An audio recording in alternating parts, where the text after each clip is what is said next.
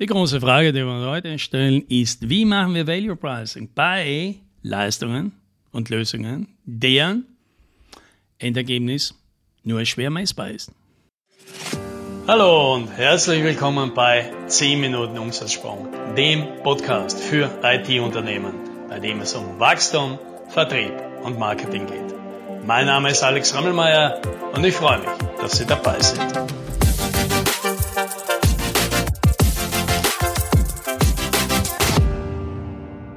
Es ist kein neues Thema hier im Podcast. Value Pricing für Dinge, die sich schwer in Euro bepreisen lassen. Aber weil es ein häufiges Thema ist, weil es natürlich da viel Unsicherheit gibt, weil ich immer wieder mit Fragen dabei konfrontiert werde, macht es wahrscheinlich Sinn, dass wir noch ein bisschen Zeit investieren, um dem Ganzen hier auf die Spur zu kommen und vielleicht auch für dich, ja, der sich mit dem Thema beschäftigt und sagt, ja, es kommen halt nicht bei mir bessere Umsätze, geringere Kosten raus, sondern ich beschäftige mich mit Dingen wie Sicherheit oder Flexibilität oder Image oder Zufriedenheit. Wie kriegen wir das sauber bepreist?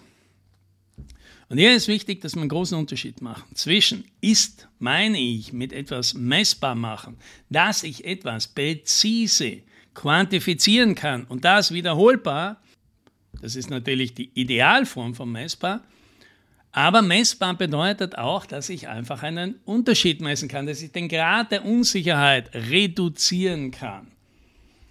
Ja, das heißt, dass ich von dem Zustand, das kann man überhaupt nicht messen, hinkomme zu, das Ergebnis liegt zwischen da und da. Und dann ist das auch schon ein Stück weit messbar. Und jetzt machen wir mal ein Beispiel. Bleiben wir mal bei dem Thema Sicherheit. Und jetzt stelle ich mal eine Aussage in den Raum, die, wenn man jetzt argumentieren könnte, schwer ganz klar messbar ist. Nämlich, dass Wien eine sicherere Stadt ist als Sao Paulo. Und jetzt wird es wenig Widerspruch geben, weil das irgendwie eindeutig ist. Ja, die meisten Menschen würden dem zustimmen. Jetzt kann man natürlich aber fragen, ja, aber warum denn? Wer sagt denn das? Wie will man denn das belegen? Wie will man das behaupten? Weil so einfach messbar ist das ja nicht. Man kann ja nicht sagen, okay, ich gehe heute durch Sao Paulo und werde am Abend überfallen. Und wenn ich durch Wien gehe, dann werde ich das nicht. Nein, so funktioniert das nicht. Ich habe das sogar ausprobiert. Ich war mal völlig verrückt mit einem Freund in Sao Paulo und dann haben wir uns irgendwo betrunken. Und dann sind wir von dem Lokal drei Kilometer durch die Stadt zum Hotel zu Fuß gegangen sturzbetrunken und uns ist nichts passiert. Ja? Also unvorstellbar eigentlich im Nachhinein. Aber das zeigt ja, nein, man wird nicht hundertprozentig überfallen und auch in Wien kann natürlich sein, dass dir was passiert. Also das heißt, so einfach klar messbar ist es nicht. Und trotzdem ja, werden es die meisten schaffen, zuzustimmen, zu sagen, dass Wien eine sichere Stadt ist als Sao Paulo, weil es eben eine Reihe von Indizien gibt und auch wenn keines davon perfekt ist, ist die Summe dafür völlig ausreichend. Ja, weil was kann ich denn hernehmen? Ich kann natürlich mal grundsätzlich Statistiken hernehmen und sagen, ja, Niemand kann dir garantieren, dass du heute am Abend nicht überfallen wirst, aber die Wahrscheinlichkeit, über viele Leute, über viele Tage hinweg, dass dir das passiert, ist in der einen Stadt deutlich geringer als in der anderen. So, meine Statistik. Du kannst aber auch auf Beobachtungen schließen und sagen, naja, in einer Stadt, wenn ich feststelle, da gehen Frauen abends noch alleine durch den Park. Da fahren alte Leute auch abends noch mit den öffentlichen Verkehrsmitteln. Da gehen Kinder auch nach Dunkelheit noch alleine nach Hause. Dann drückt das etwas aus, weil die Leute sind ja nicht dumm. Die lassen sich und ihre Kinder und ihre Eltern nicht gerne überfallen oder ihnen Schaden zufügen oder sie ausrauben. Das heißt, Ganz offensichtlich sind die allermeisten Leute mit ihrem Erfahrungswert dort sagen, da passiert nichts. Ja? Und daraus können wir wieder unsere Schlüsse ziehen. Oder ich kann beobachten, dass Leute offensichtlich ihr Eigentum nicht besonders schützen. Wenn ich mich jetzt erinnere zum Beispiel an Südamerika, wo ich früher beruflich viel unterwegs war und mir da denke, ja, in Bogota oder in Caracas oder in Buenos Aires, da sind die Fenster in der Regel bis zum dritten Stock rauf vergittert. Da hat jede Firma einen privaten Wachdienst. Das gibt es hier kaum. Also in Wien ist oft nicht mal das Erdgeschoss vergittert. Und das drückt auch schon etwas aus über die Erfahrungswerte, die die Leute hier haben. Und daraus kann man sich auch wieder einen Wert ableiten. Nein, nicht präzise. Nein, nicht genau. Nicht 100% zuverlässig. Aber in Summe ein guter Wert. Und etwas anderes, was ich auch berücksichtigen kann, sind natürlich, dass ich gar nicht versuche, meine Größe, um die es geht, also die Sicherheit zu messen, sondern eher die Auswirkungen davon. Was ist denn anders? Was erwarte ich mir, dass anders ist, wenn ich mein Ziel erreicht habe? Weil bleiben wir wieder bei der Sicherheit, wenn jemand sagt, wir möchten hier in die Sicherheit investieren. Ja, was möchten Sie denn erreichen? Und dann muss es ja jetzt eine Aussage darüber geben über den Level der Sicherheit, den erreichen können, weil sonst könnte man ja einfach behaupten, ja, du hast doch dein Ziel eh schon erreicht. Wenn du es nicht messen kannst, dann kannst du auch nicht das Gegenteil messen. Also irgendetwas musst du ja wahrnehmen, das dir heute sagt, du bist noch nicht dort, wo du sein möchtest. Also was möchtest du denn erreichen? Und jetzt nehmen wir mal an, ich möchte mein Unternehmen im IT-Security-Bereich vor Phishing schützen. Ja, was möchte ich denn? Dann gehe ich ja heute davon aus, bei einer guten Phishing-Attacke würde ich ein Opfer werden.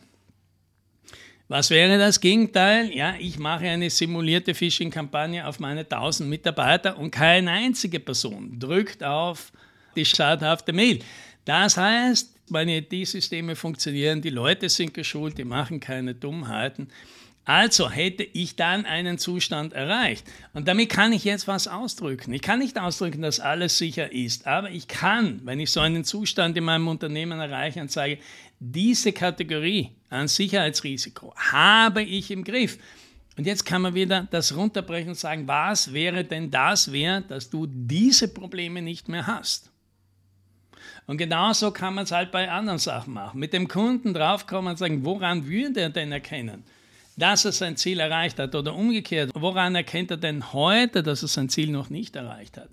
Das bricht das Ganze oft viel konkreter runter und dann kann man auch etwas festlegen und sagen, okay, sobald wir bei einem Test, bei einem Ergebnis, bei einer Umfrage diesen Wert erreichen, haben wir offensichtlich unser Ziel erreicht oder sind wir ihm schon mal ein großes Stück näher gekommen.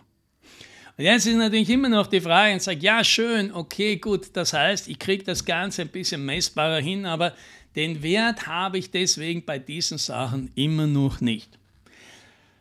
Ja, es ist auch tatsächlich schwer, eine konkrete Zahl zu kriegen. Aber dann, wenn wir aufhören, damit zu sagen, wir brauchen eine Zahl, sondern wir können eine Range mal hier nehmen und sagen, es ist zumindest mehr als so viel oder es ist weniger als so viel oder es ist zwischen diesen beiden Bereichen, dann sind wir viel, viel weiter also wenn wir sagen, wir haben überhaupt keine Ahnung. Und nehmen wir jetzt wieder ein Beispiel, etwas, das schwer quantifizierbar ist ja, und was auch sehr subjektiv ist, nämlich die Frage zum Beispiel, was wäre dir ein Ausflug in den Weltraum wert? Ja, und die Antworten können jetzt gehen von gar nichts, weil dort will ich auf gar keinen Fall hin, bis zu, boah, dafür würde ich ein ganzes Jahresgehalt ausgeben oder dafür würde ich fünf Jahre sparen für dieses einmalige Erlebnis, das wollte ich immer schon. Da kannst du natürlich eine große Spanne haben, aber je nachdem, wen du fragst. Und darum geht es ja beim Value Selling. Es geht nicht darum, einen Wert für eine bestimmte Leistung festlegen, sondern für einen bestimmten Kunden. Und das heißt, der Wert kann natürlich für unterschiedliche Kunden unterschiedlich sein. Das ist sogar zu erwarten. Und darauf legst du deinen Preis fest. Du musst also nicht wissen, was eine bestimmte Person oder eine dir heute noch nicht bekannte Person für einen Weltraumausflug zahlen würde. Wichtig ist, dass in dem Moment, wo diese Person da ist, du dann mit der Person auf einen Wert kommst. Und wenn die dir nicht beantworten kann, was ihr das wert ist, dann kannst du sie fragen, wäre es dir mehr als 5000 Euro wert? Und die Frage kann die Person beantworten. Und dann kannst du fragen, wäre es dir mehr als eine Million wert? Nein, auf keinen Fall. Okay, wäre es 100.000 Euro wert? Boah, 100.000 Euro wäre mir auch zu viel. Okay, jetzt wissen wir mal schon, es ist zwischen 5.000 und 100.000 Euro. Und so können wir das Spiel eingrenzen, bis dann jemand ist und sagt, ich würde auf jeden Fall mehr als 10.000 zahlen, aber bei 30.000 wäre Schluss. Na gut, dann wissen wir zwar nicht genau wo zwischen 10.000 und 30.000, aber diese Range, die ist schon viel, viel, viel besser als wir haben gar keine Ahnung, wir können es gar nicht messen und wir haben überhaupt kein Indiz, wir können das überhaupt nicht sagen. Nein, das können wir jetzt schon sagen. Wir wissen, wenn wir das anbieten können für 5000 Euro, dann haben wir auf jeden Fall einen Deal. Und wenn es uns 50.000 Euro kostet, diese Leistung zu erbringen, dann haben wir wahrscheinlich bei diesem Kunden keinen Deal. Und sonst, wenn wir es optimal machen wollen, versuchen wir halt irgendwo in der Mitte zu landen.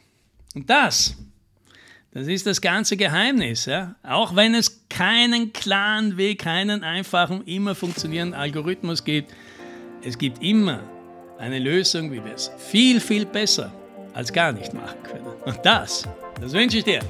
Selbstverständlich.